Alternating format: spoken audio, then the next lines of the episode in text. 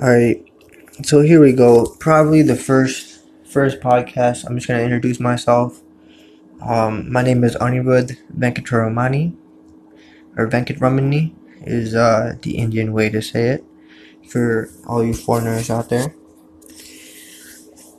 Um, I would like to start this first podcast really talking about, you know, my personal views on life and uh, just just how I think you should approach every day.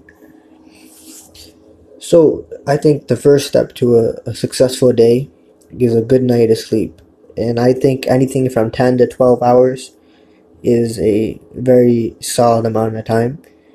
And if you're not able to do that uh, for any reason, depending on your work schedule or your lifestyle, you gotta change it. You have to fix it to the point where you're not doing it.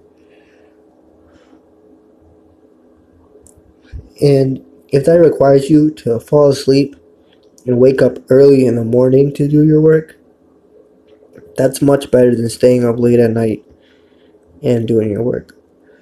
I would also say exercising right in the morning.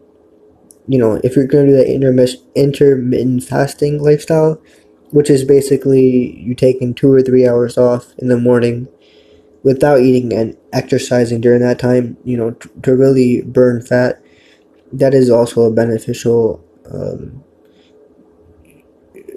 it's also a very beneficial technique to implement in your lifestyle. But you know, 16 hours of, of fasting and and you know the rest of the day eating is a very solid way to to do it. But you know, it's really up to the to the person. I'd also say talking to new people every day, at least three people every day, is essential. You don't have to get their contact information. You don't have to get their number. You don't have to do any of that. Just communicating with three new people every day will really benefit you in your you know socialization, which is really underrated today. Not many people really socialize and interact as much as they should be, and it really improves your day and your mood and, and your mindset. But that goes, excuse me, that just goes along with you know just exercising and working out in general.